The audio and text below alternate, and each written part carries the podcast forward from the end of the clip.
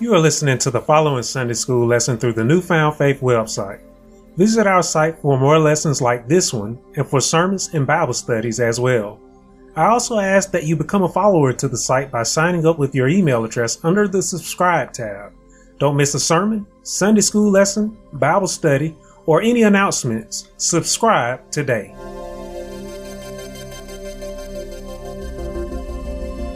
Can follow along with the commentary of this lesson at newfoundfaith.org.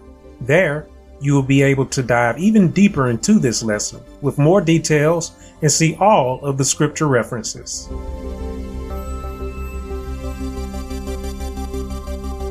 This week's Sunday School lesson, lesson number two in the summer quarter Isaiah's Commission.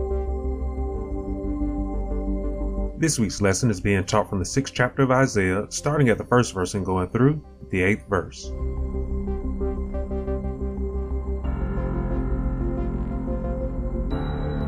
Be sure you take a moment to read today's passage of scripture before continuing to listen to this lesson.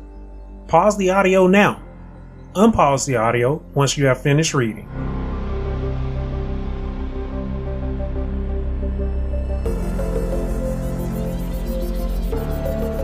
Our lesson this week is going to take a look at the call of the prophet Isaiah.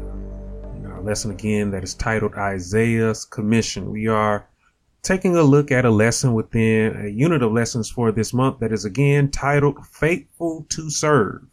So again, we're looking at being faithful to serve the Lord. Now, Isaiah, as you very well know, uh, is a prophet of the Lord uh, with a prophecy that not only included what would happen to both Israel and to Judah. When I say Israel and Judah, I want you to understand that I'm talking about uh, Israel and Judah during the divided kingdom years. Israel was the northern kingdom and Judah was to the south in the southern kingdom. Not only did Isaiah prophecy about what would come to uh, Judah and to Israel, he also prophesied about Christ.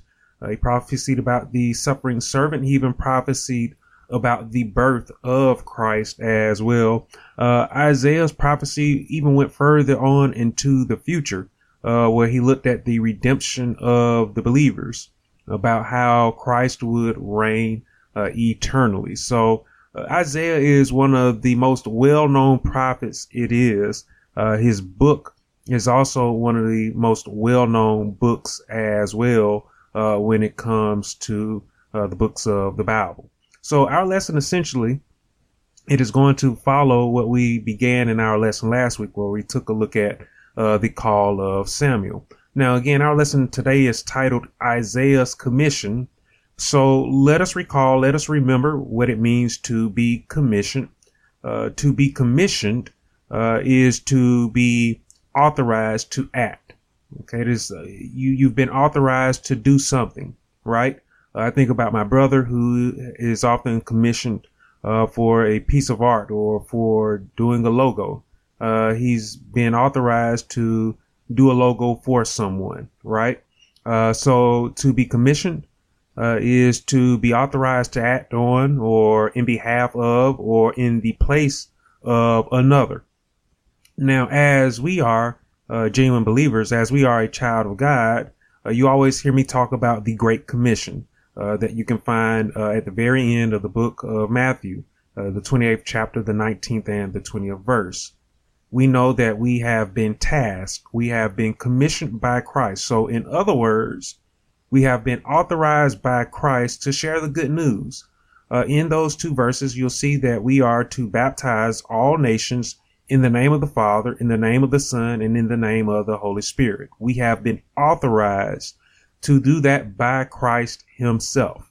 Um, there are many people who will question that, but again, we have been authorized by Christ. We have Scripture uh, that proves that we have been authorized by Christ to do uh, just that. So we as genuine believers, as we saw at the end of our Sunday school lessons for the last quarter, we are ambassadors of the Lord. We are ambassadors for Christ. And we act as ambassadors for Christ when we go out into the world and when we uh, minister the good news, whether we do that verbally or whether we do that through our actions we have been tasked, we have been authorized to do that by Christ, by God Himself. So we're going to go ahead and we're going to dive right into our lesson here uh, for today. And we'll see here that the first verse in our lesson here today, it says there, in the year that King Uzziah died, I saw the Lord sitting on a throne, high and lifted up, and the train of his robe filled the temple. So there in the opening verse, we see what we saw in our lesson last week when Samuel was called. Okay. Uh, in our lesson last week when Samuel was called, we gave, we, we saw a time frame, uh, for when Samuel was called. Okay. It was very specific in that scripture. We were told a couple of things that Eli, uh, Eli the priest at that time, uh, that he was an older man. But we were also told that Samuel was considered a, a young boy or a young or a child. And, and I, I went into depth about uh, our understanding for that. Not that Samuel was about four or five years old, but uh, he was essentially a teenager. He was very young uh, when he was called. Uh, the difference between Samuel and Isaiah is that we at least had an uh, we have an idea of of where Samuel came from. We we have a bit of his history uh, because we saw that he was already ministering to the Lord. So essentially, he was already being prepared. Uh, he was per- performing in the tabernacle, uh, helping Eli. Uh, we know about Samuel's mother as well. When you look at the first second chapter of First Samuel, uh, you see the name of his mother was Hannah. Now, with Isaiah, we'll notice that Isaiah's commission, his call, uh, we don't read about it uh, at the, the, the first chapter or the second chapter or the third chapter uh, like we did with Samuel. Uh, his commission is actually kind of out of place uh, because you know when we open up the book of Isaiah, we already see that he's at work. Uh, we get his call at the sixth chapter. Okay, that does not mean that uh, he was commissioned after he had already started prophesying. We're just getting the his commission. We're getting the story of his commission now at this point uh, in in this chapter. But Isaiah uh, kind of reminds me of Elijah and several of the other prophets as well, in which we don't really know uh, anything about their history. We just see them in action as soon as we open up uh, and begin to read and, and study about them uh, in in their books. But we are told the time frame of when he was commissioned. We are told that it was in the year that King Uzziah died. Now, Uzziah, he was one of the good kings.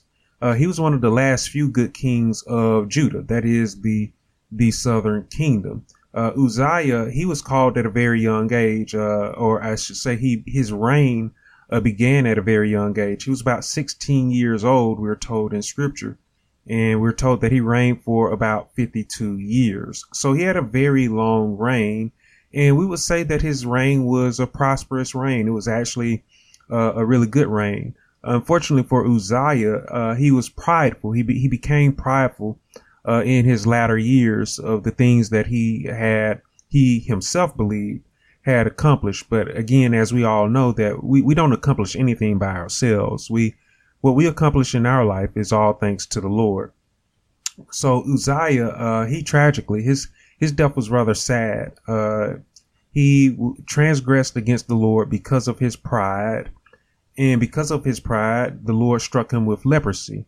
And he eventually died uh, of uh, his leprosy as well. So that time of Uzziah and his death, it was a very sad time for uh, Judah. And it was also a time frame where Judah itself was starting to move in the direction of their brothers to the north, Israel, the other 10 tribes. Uh, Judah was beginning to turn to wickedness and not turn back from that wickedness. They were beginning to live in that wickedness that would lead to them being conquered by the Babylonians and being carried away into exile uh, by the Babylonians. And we'll see here that Isaiah was commissioned at a time uh, where again the Lord's message of repentance it needed to go out to all of Judah. We we are also shown here in the opening verse of our lesson here uh, a vision that Isaiah received from the Lord. He says again there in that verse, it says, In the year that King Uzziah died, I saw the Lord sitting on a throne. So again, this is a vision that I, that Isaiah received from God. He sees the Lord sitting on a throne. Now, he's going to, I believe, tell us uh, where the Lord, where this throne actually is. And I don't believe that this was a throne uh, that was of this world or in Solomon's temple, which would have certainly been standing at that point in time. Solomon's temple had not yet been destroyed by the Babylonians. He says there again in that opening verse, he says, I saw the Lord sitting on the throne, high and lifted up, and the train of his robe filled the temple. I, I feel like that's the first hint right there about where this throne is. Uh, I don't think that this throne is of this world because the Lord, the throne was high and it was lifted up. Okay. It's, I don't believe that it is of this world. Uh, if you look at, uh, the Psalms of David, or if you go later on into, uh, the book of Isaiah, I believe it's around the 66th chapter of Isaiah, I believe. Um, and I could be wrong with that, but, uh, you'll see where the Lord, where through the prophet Isaiah, where God speaks of how his thoughts are higher than his, than our thoughts and his ways are are higher than our ways. Uh, you'll see where the Lord speaks about uh, heaven being his throne and earth being his footstool. Uh, God essentially sits high and he looks low, right? And so that's why I believe that this throne that is spoken of here in the opening verse, I believe that it is the throne that is in heaven. I believe that it is God's throne uh, that is in his heavenly kingdom. Again, that verse said, In the year that King Uzziah died, I saw the Lord sitting on a throne, high and lifted up, and the train of his robe filled the temple. The second verse says, Above it stood seraphim, which again hints at uh, where this throne is. Seraphim are heavenly beings. They are heavenly angels. They are a sect, a group of heavenly angels. And we're told there that they stood, says above it stood seraphim, which means essentially that they were hovering, they were flying above the throne of God. said each one had six wings. With two he covered his face, and with two he covered his feet, and with two he flew. So again, they were hovering. They, uh, I believe that they were hovering above uh, the throne, and and they had their feet and their face uh, covered. We're told there in the third verse it says, and one cried to another and said, Holy, holy, holy is the Lord of hosts. The whole earth is full of his glory. So the seraphim, they are singing praises to God around his throne. Now, you've probably heard me speak about the seraphim before. You've probably heard me speak about the cherub before as well. Uh, the cherubs, they stand guard. The seraphims, they sing praises. Okay and we see that they sing praises hovering above the throne of God. And I and I've said this before, and I, I'll repeat it here in this lesson.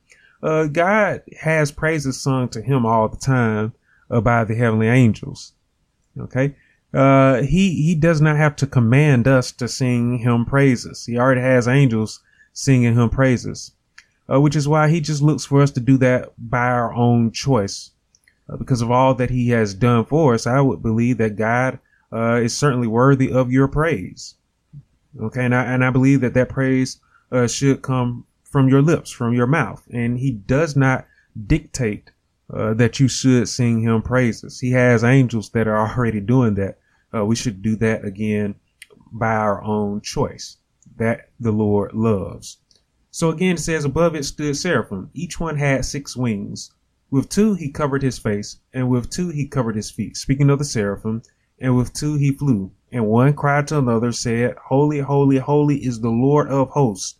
The whole earth is full of his glory.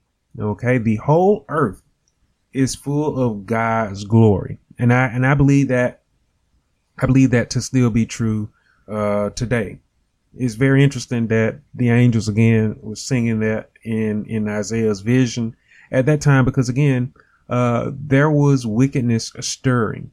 Okay, uh, the northern kingdom was wicked, the southern kingdom was going in the direction of that wickedness as well. And and when God's children are wicked, uh, that tells you a great deal. Okay, about the rest of the world at that time. again, Israel, Judah, they were the Lord's chosen people. They are the Lord's chosen people and they were given into sin. So I believe that shows you how wretched of a place the world was, uh, spiritually at that point in time. Yet, uh, the angels, they sing that the whole earth is full of God's glory. Now we'll see the, the, the, the power. That's the only word that I can come up with. The power of the praise of the seraphim here, uh, in this fourth verse. The fourth verse says, and the posts of the door were shaken. This is the door of the temple, by the way. It says the posts of the door was shaken by the voice of him who cried out and the house was filled with smoke. The him who cried out there is not speaking of the Lord. We know uh, that's not speaking of the Lord because the H there in the him, it is a lowercase h. If it was speaking of God, it would have been a, an uppercase h there uh, in that verse. So the him there is speaking of the seraphim that is crying out. Uh, and I believe that they cried out again. It says they're one to another. Uh, what's what's very interesting here that I do want to point out here is that we're not told uh, how many seraphim were were around uh, the throne of God that was hovering over the throne of God. The only thing uh, that we're told there is the description of what they looked like. They had six wings, we were told, and two covered their face, uh, two covered their feet, and with two with the other two, uh, they flew. Okay, that's really the only thing that we're told, and, and, and then we're told that uh, they were singing praises. We know that it was a group of uh, heavenly angels. It was a group of seraphim, which we'll see here in a moment in in, in scripture as well. So uh, we we know that it was a group of them. We just don't know how many. Okay, it could have just been three of them. Uh, it could have been a lot more than them, right? Uh, we don't have an, an, a number of how many seraphim it was. Yet we know uh, that the singing of the praise of God was was so mighty, it was so strong, it was so powerful uh, that the door of the the temple of God, okay, the door posts were shaken uh, by the singing of the praise, okay. And then we're told there uh, at the end of that fourth verse says that the house was filled with smoke uh, I believe we're going to see here in a moment where that smoke actually came from. Uh, it, it, could it, it could be a couple of things uh, there uh, with the smoke. I believe it was we're going to see specifically what it was, but just uh, for the reason of this lesson, I guess you could say, I'll point out that the smoke of the temple could have been God's glory. Okay, uh, because God's glory is often spoken of as a cloud or or as a smoke, if you will.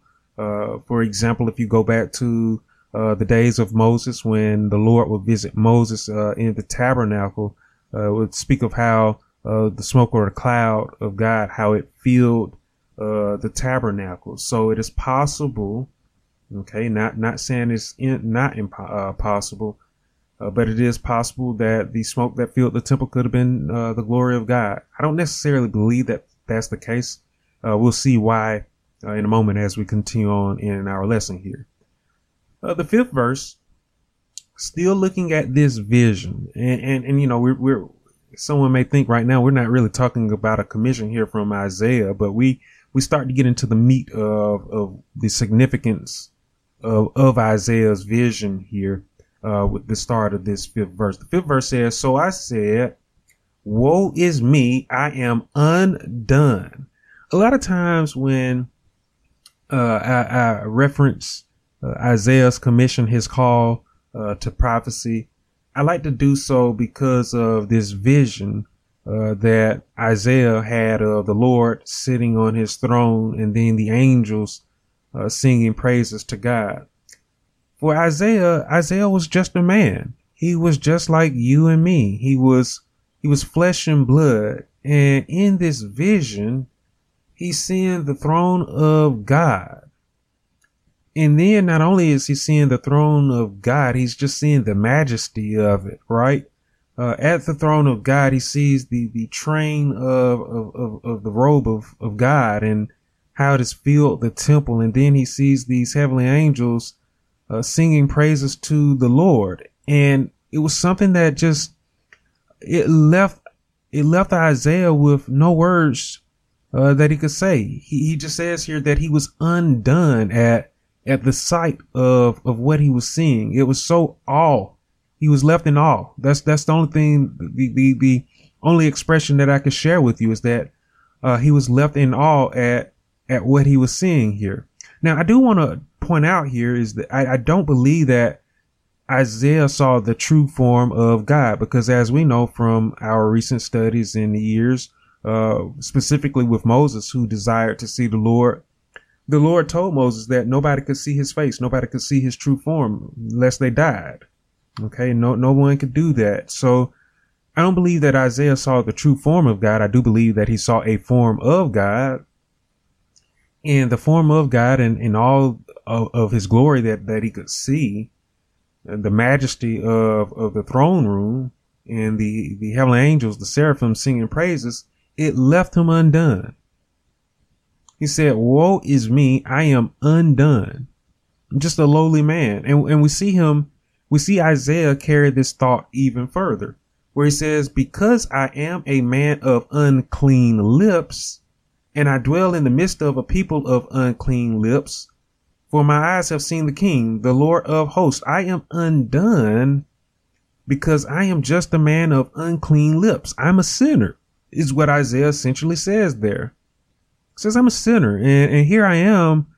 I'm standing in the presence of, of, of this majesty, this, this sovereignty of God, where he's sitting on his throne and, and he has this this robe where the, the, the train of the robe has filled this temple and and these heavenly angels that I'm seeing, something that that that I've never seen before in my life. They they they are are singing praises to the Lord. And and Isaiah essentially is saying here, I am unworthy of being able to see all of this. I'm not worthy of seeing all of this. I don't belong here. Is what Isaiah says there. I don't belong here. I'm a, I'm a, I'm a man. I'm just a man of unclean lips. I'm a sinful man. What am I doing here? Is essentially what Isaiah says there. Then he not only says that he's a man of unclean lips, but that he lives in, in the midst. He lives in the midst of others with, with unclean lips. All of us are the same way, right? Uh, we, we live in, in a world of wickedness, as we often say, and we ourselves, even though we are a genuine believers, even though we have professed our faith to the Lord, we are still sinners. We are justified sinners. We are justified sinners through our faith in Jesus Christ. But at the end of the day, you and I are still very well capable of committing sin. And guess what? You and I still do commit sin. Okay. Whether you know it or, or whether you do it unknowingly, you and I, we still commit sins. We aren't perfect. Nobody is perfect. We are people of unclean lips. We are people of unclean actions. We are people of unclean thoughts as well. We are sinners. And so if you and I were in Isaiah's shoes and we saw this vision, we would be no different than him. And I say that as a preacher. If I was given a vision of the Lord's throne room this very second, when I laid down to go to sleep tonight, I would be like Isaiah. I would be undone. I would realize that I am not worthy. I am absolutely not worthy. And for us to come to that realization, it takes for us to be humble. Okay. And, and, we see that Isaiah was a man who was humbled by this vision that he had had. And I tell you today that when I read about the Lord's love, when I read about his grace, what he has done for us, when I read scripture uh, like this uh, of what someone has witnessed, and I truly believe that Isaiah had this vision uh, when I read the book of Revelation and all that was revealed to to John, you know, I'm I'm left with that same feeling of awe and that I am not worthy of it. And I tell you today that I still can't understand why God loves me. Why he sits high and looks down low onto little old me. It makes no sense to me. Now, I am grateful. I am very thankful that God does so. But again, it, it takes humility for me to admit that the Lord just leaves me in awe. And I'm very grateful and I'm very thankful for it. So again, we see Isaiah say there at the sight of this vision, he says, Woe is me, for I am undone, because I am a man of unclean lips, and I dwell in the midst of a people of unclean lips. And he says, My eyes have seen the King, the Lord of hosts. Now, with this admission from Isaiah, let us remember again that this is Isaiah's commission. This is him being called into service by the Lord. And so we will see that at this admission from Isaiah in the sixth verse says, One of the seraphim flew to me, flew to Isaiah, having in his hand a live coal, which he had taken with the tongues from the altar. The altar. So there was an altar. There's an altar in the throne room of the Lord. And this altar, again, the coal that the, the seraphim is flying with, uh, it is a live coal, which means that that altar was burning. Okay. And so when we go back to that verse just a few verses ago, uh, where we told, told there in the fourth verse that, uh, the house, the temple was filled with smoke. I believe that that smoke came from this altar that was burning with the live coals. That's where I believe that the smoke came from. Again, the possibilities could be anything, right? It could have been God's glory.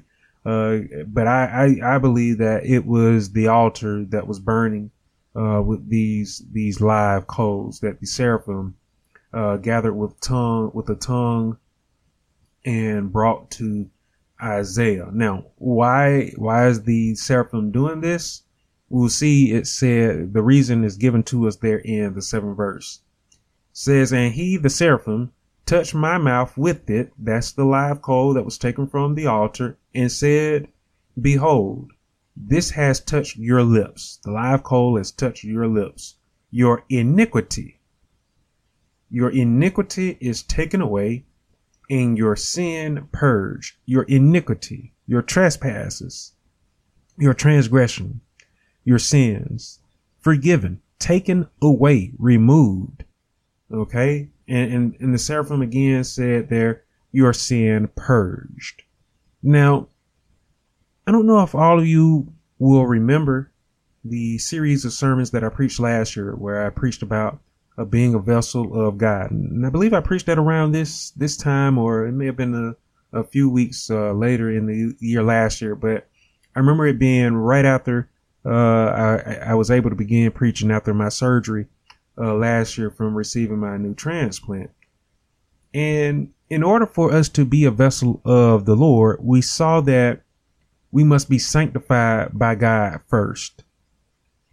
The reason why we must be sanctified by God first is because God is not going to use a, a filthy, he's not going to use a filthy creature to, to work on his behalf to be a vessel of his. He's not going to use one who is a mess. God is going to clean up uh, the vessel before he uses the vessel, right?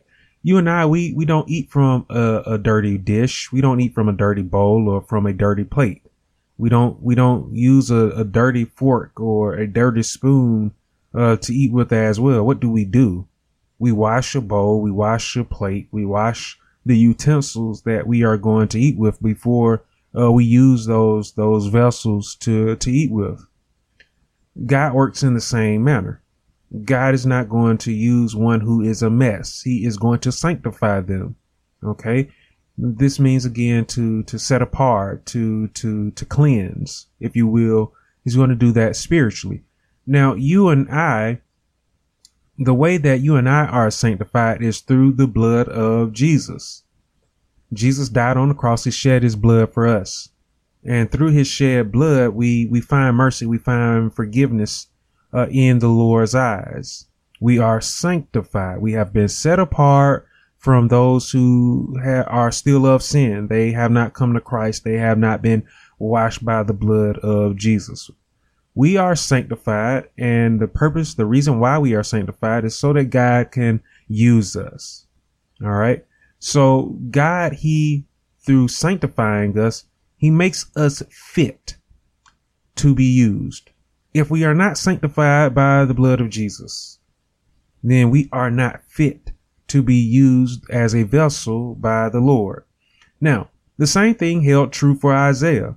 The only difference between us and Isaiah is that Isaiah lived well before the time of Jesus Christ. There was no shed blood of the only begotten son, Jesus Christ, to, to sanctify Isaiah. So essentially, what we see here in this the, these verses here, where where the angel takes the coal, uh, the live coal from the altar, and then touches the the mouth of Isaiah, we essentially see Isaiah being sanctified in order to be fit for God's use. This is Isaiah because Isaiah again realized that he was a sinner, that that he should have in Isaiah's mind he did not belong where he was because he was a sinner. Okay. But God had plans in store for him. All right. God was not going to strike Isaiah down because he was a sinner. Okay. He was going to use Isaiah and, and, and, and so the Lord sanctified him. He made Isaiah fit, uh, to be used as a vessel of his. And he did this, uh, through, uh, the live coal and touching the, the, the mouth of Isaiah with that live coal.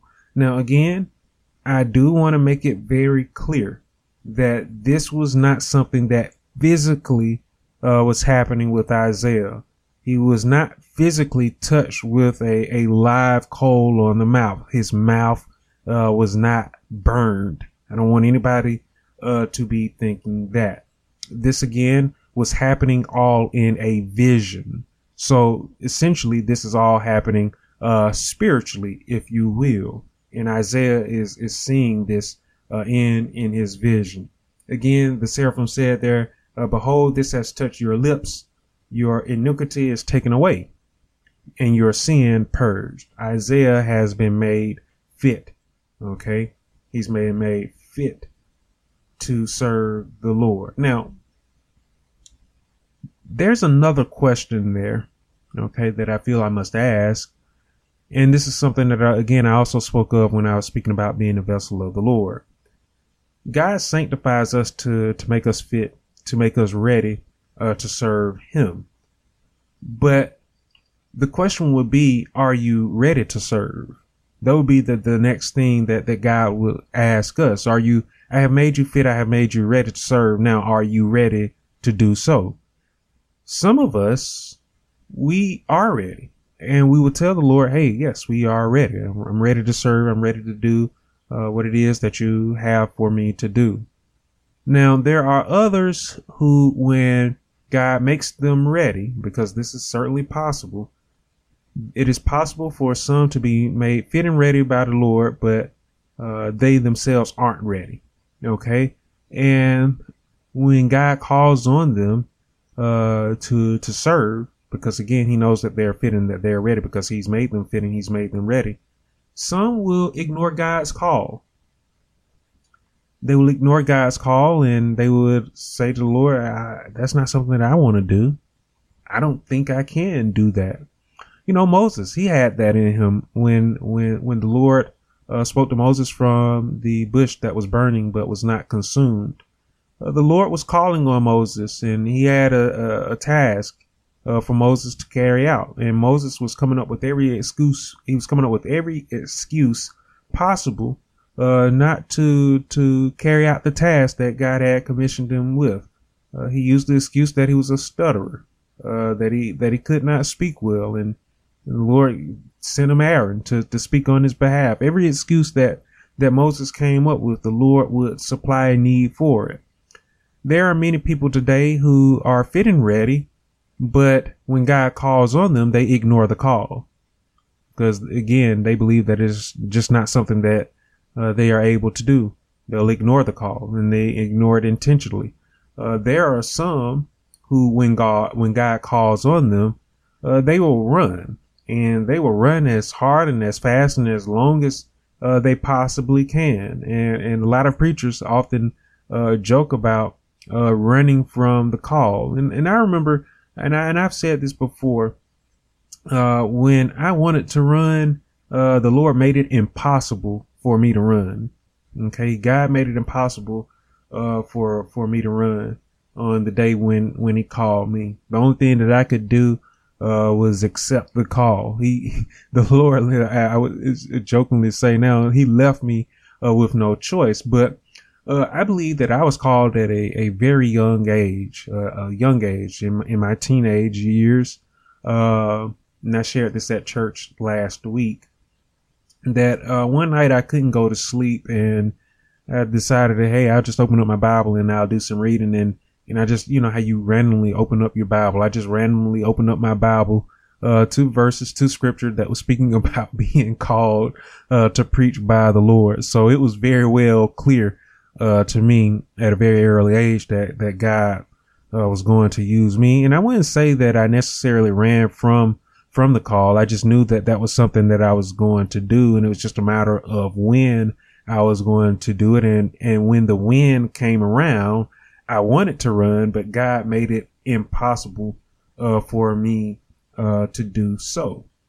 Now we will see that the Lord in this eighth verse has that question for Isaiah. And again, I believe that this is a question uh, that the Lord asks all of those uh, who he has made fit and ready to serve. The eighth verse uh, we'll see says there, it says, Also, I heard the voice of the Lord saying. So now it is clear that God is speaking here. Okay. Isaiah lets us know uh, that the Lord is speaking here uh, with this question. God asks, we'll see him ask there in the eighth verse, Whom shall I send and who will go for us? Now, whom shall I send and who will go for us? A couple of things to state there the us. Who is the us that is being spoken of there? The us there is speaking of the Godhead. Okay. Again, we know that God is the Father. We know that God is the Son. We know that God is the Holy Spirit as well. God in three persons, blessed Trinity is what we sing when we sing the hymn, Holy, Holy, Holy. And again, there are a lot of people that struggle with the Godhead. Uh, but this again is the Godhead speaking here. God is one person. The Father, the Son, the Holy Spirit, they are all one. Now, the, the question here where he asks, whom shall I send and, and who will go for us? It, it does not mean that he did not know, uh, who, who would go or who would go for on behalf, on his behalf. It did not mean that, that the Lord had no idea who he would send.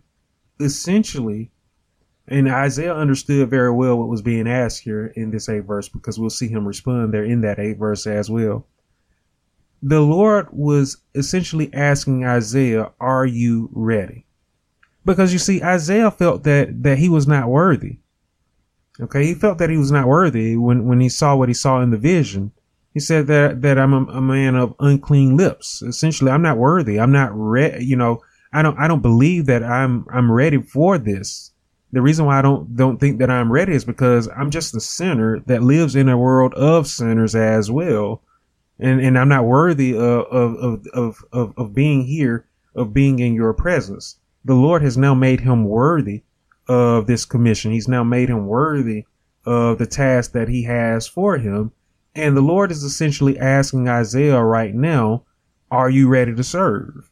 And we will see Isaiah respond there uh, it says, Then I said, Here am I, send me. Isaiah, uh, one who thought that he was unworthy is now saying, I am worthy. I am fit now and I am ready. You have made me ready. Send me.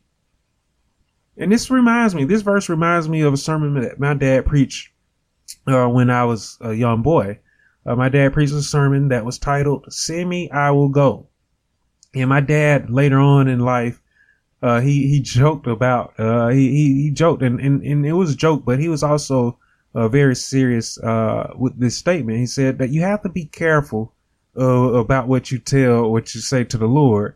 And he said, you know, when I said send me, I'll go. I did not know, I did not understand uh, what I was saying at that time when when I said that.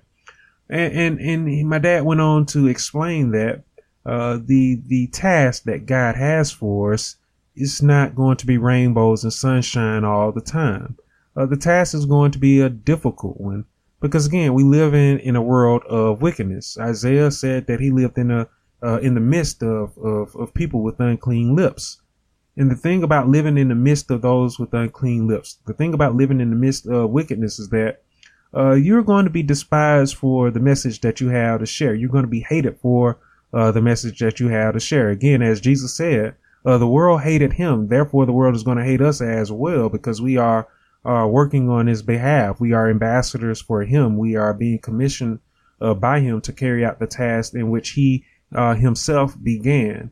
So my dad, again, he, he essentially explained that it's going to be a difficult task for for us to carry out, and we have to be very careful about what we say to the Lord because the Lord uh, may send us somewhere that may terrify us.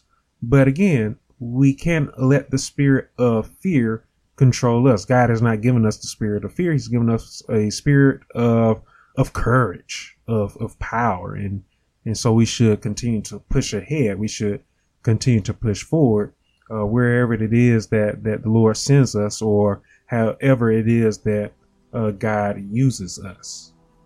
So again, we see it say there in the eighth verse. Also, I heard the voice of the Lord saying, "Whom shall I send?"